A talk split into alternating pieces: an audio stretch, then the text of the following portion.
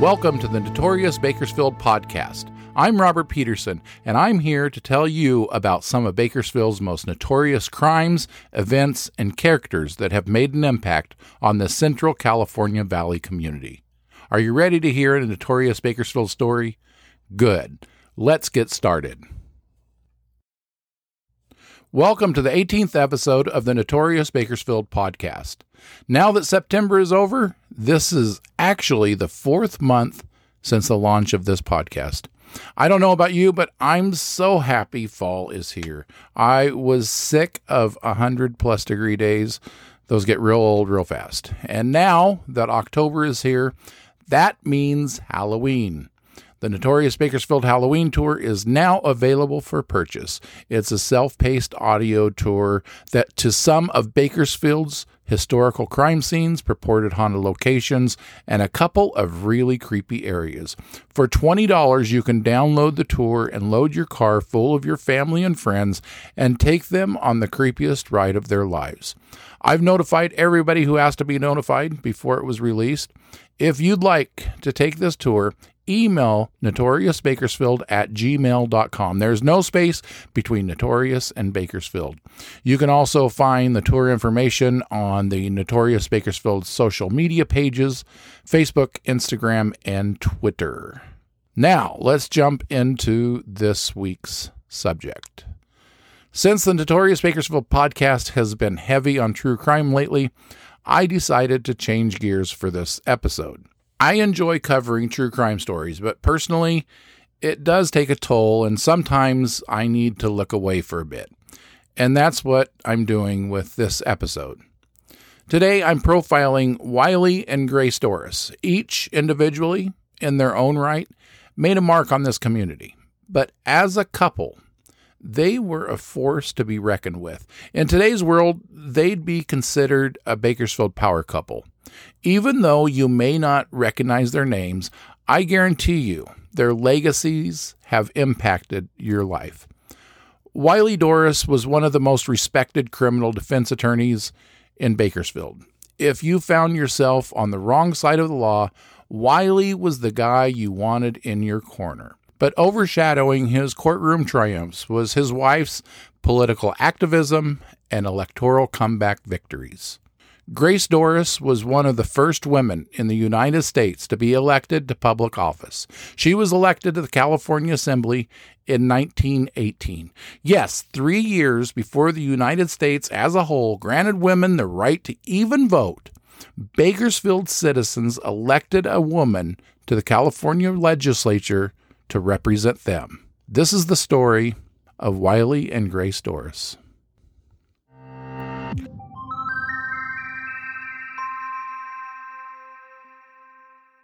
Wiley Casey Dorris was born in Alturas, California in 1887. He was one of 13 children born to parents Cyrus and Elizabeth Dorris. The Dorris family was an early California pioneering family. His parents homesteaded land in what is now San Francisco. And the small northern California town of Dorris in Siskiyou County is named after his family. And when I say small, I mean small. It has a population of about 900 people. Wiley attended schools in Alturas but dropped out before graduating from high school. He worked odd jobs and moved aimlessly around Northern California. Wiley was struggling to find his way in life before he moved back to Alturas. Realizing the importance of a high school diploma, he returned to Alturas and started taking classes at the Modoc County High School to get his diploma. Grace Dorris was born Grace Story McMillan in Ventura, California. She also was born in 1887. When Grace was a year old, her mother passed away, and her care fell to her aunt Jeannie Green, who later adopted her. And with that adoption, little Grace Story McMillan became Grace Story Green. Grace attended Santa Barbara Public Schools when she graduated from high school, she went off to the University of California in Berkeley, where she earned a Bachelor of Arts degree in 1909. After a year of postgraduate study, she began her teaching career in San Rafael. She taught high school English, Latin, French, and Spanish. Grace was passionate about women's suffrage. She felt women were entitled to every right that men were entitled to. She knew that gaining that equality would never become a reality until women were given the right to vote. Living in San Rafael placed Grace at the epicenter of the suffrage movement, the San Francisco Bay Area. When it was decided that California voters would ultimately decide that question in the 1911 California elections, Grace volunteered her time and energy. She helped organize rallies and meetings and talk to voters in markets and on streets. Her hard work and the hard work of countless others paid off. The Women's Suffrage Amendment barely passed by California voters by only 3,587 votes. What's interesting about that election is that the amendment lost in San Francisco, the heart of the suffrage movement and barely passed in Los Angeles. It was the rural areas that helped carry the amendment over the threshold. And because of that, women in California gained the right to vote nine years before the United States passed the 19th Amendment, making it a protected right across the entire country. After the 1911 election, Grace then took a teaching position with the Modoc County High School in Alturas. And that is where Grace and Wiley's paths crossed. Wiley was taking classes to get his high school diploma, and Grace was Wiley's English teacher. And before you get creeped out, they were the same age, both in their early 20s, probably 22 or 23 years old. After Wiley earned his diploma with the urging of Grace, he entered the University of Southern California to study law. When Wiley went off to, to USC, Grace took a job in Bakersfield at Kern Union High School, now Bakersfield High School. After graduating from USC and being admitted to the California State Bar, Wiley and Grace got married in 1913. With Grace living and working in Bakersfield, Wiley took his first lawyer job at a small office in Taft, California. But it only took a few months for the young attorney to discover he liked doing things his own way and didn't enjoy taking orders from someone else. So he established his own law firm in Bakersfield that would later become Dorris, Flaherty, and Underhill. Everything was going smooth for the young couple for their first few years in Bakersfield. Wiley was busy making a name for himself in legal and political circles, and Grace was proving herself to be an effective and popular teacher.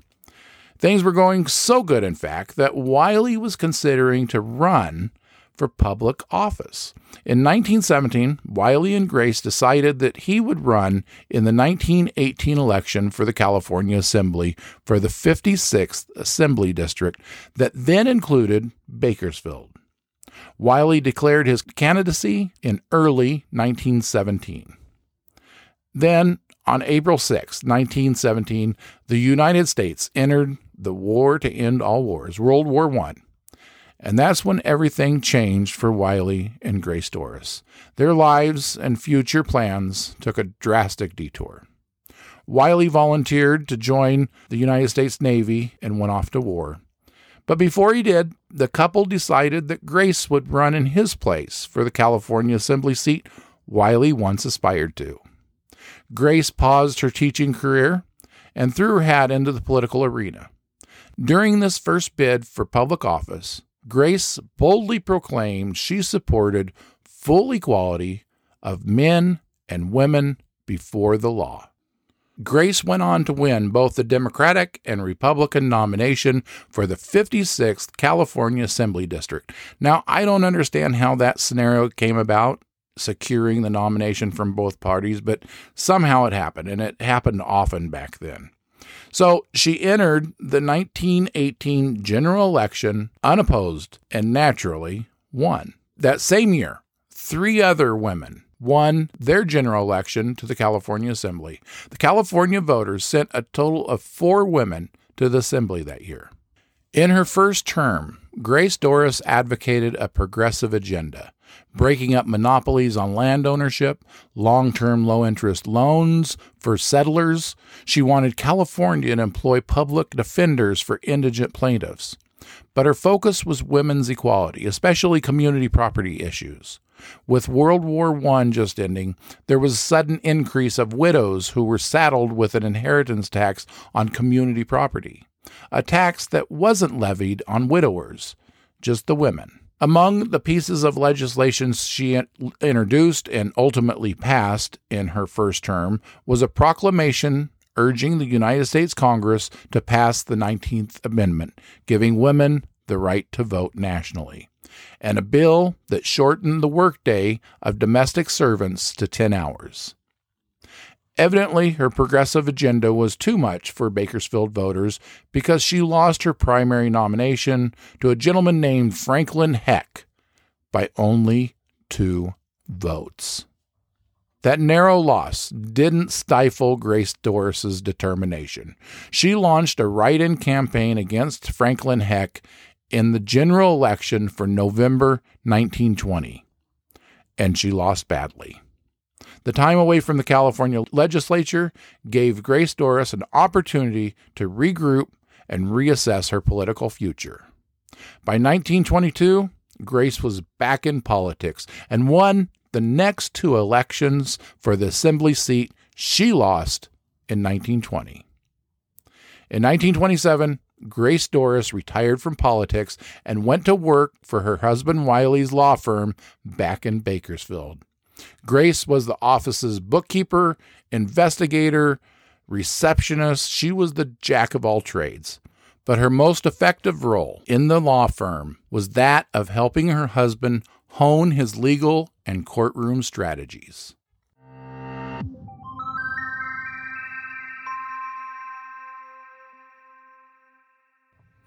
There's not a lot of publicly available information about Wiley Dorris or his early career after he got out of the Navy and while Grace was serving in the California Assembly. I assume he was busy reestablishing himself and his law practice. There's a few mentions of him in the Bakersfield Californian regarding some clients he represented, but overall, what's available is lacking. And what I was able to find isn't too flattering. In 1937, there was an incident of Wiley getting into a physical altercation where charges were filed and he was prosecuted.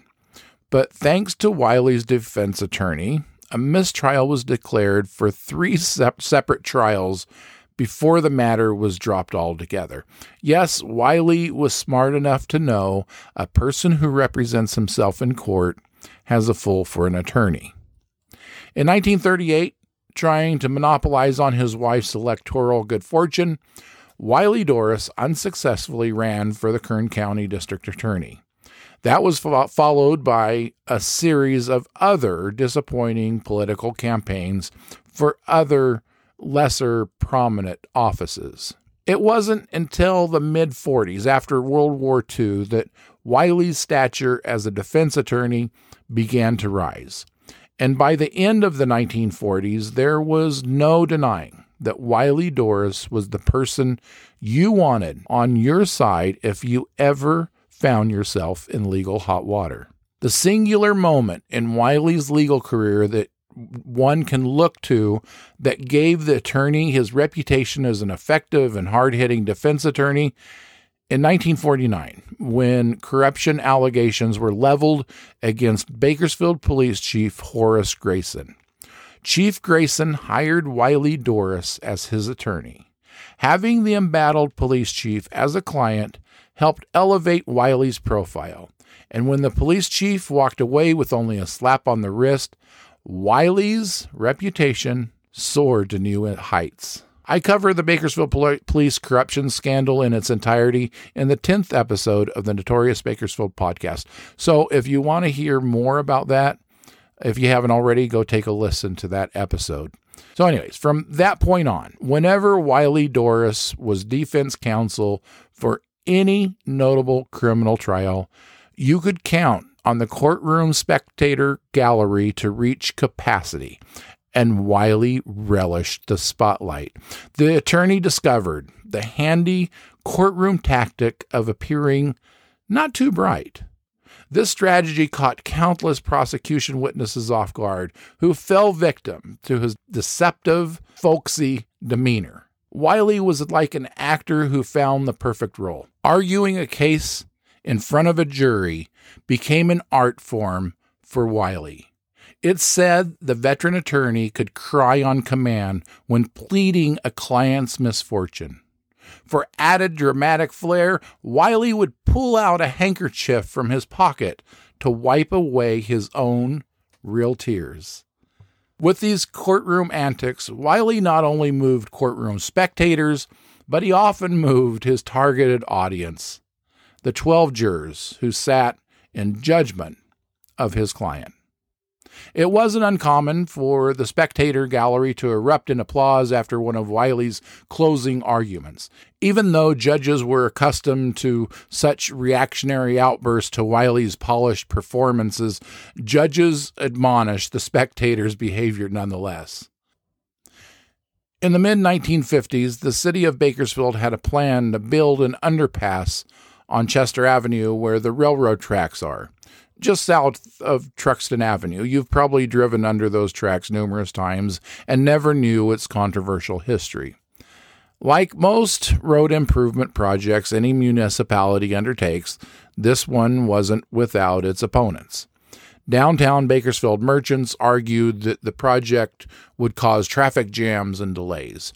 They proposed an alternative underpass at M or P Street rather than Chester Avenue, downtown's main traffic artery. On the opposition side was Wiley Dorris. Wiley spoke against the Chester Avenue underpass at the project's planning meetings and endorsed the merchant's alternative underpass blocks away. Despite Wiley's support, the opposition's arguments were futile. The project was eventually greenlighted and construction began on the Chester Avenue Railroad Underpass. Late in the morning on December 23, 1957, Wiley Dorris got into his car and pulled out of the Superior Court's parking lot. As Wiley drove over the railroad tracks on P Street, one of the alternative locations to the Chester Avenue underpass, Wiley Dorris's car was struck by a westbound freight train. Wiley Casey Dorris died instantly when the collision threw him from his vehicle. He was 70 years old. In an article printed in the Shafter Press memorializing the late attorney, this was stated His talents shone most brilliantly in helping people in trouble who had no influence and little or no money. He could be viciously brilliant in attacking hypocrites and deflating badly overinflated egos.